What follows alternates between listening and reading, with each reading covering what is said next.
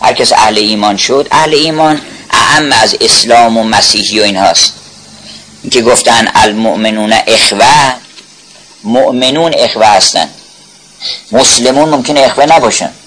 دوتا مسلمون سایه هم با تیر بزنه اما دوتا مؤمن و هم دوستن. از هر مکتبی باشن از هر دیاری باشن از هر در چارچوب هر دیانتی که باشن مؤمن مؤمن به خدا مؤمن به خوبی مؤمن به زیبایی مؤمن به روز قیامت و پاداش و جزا.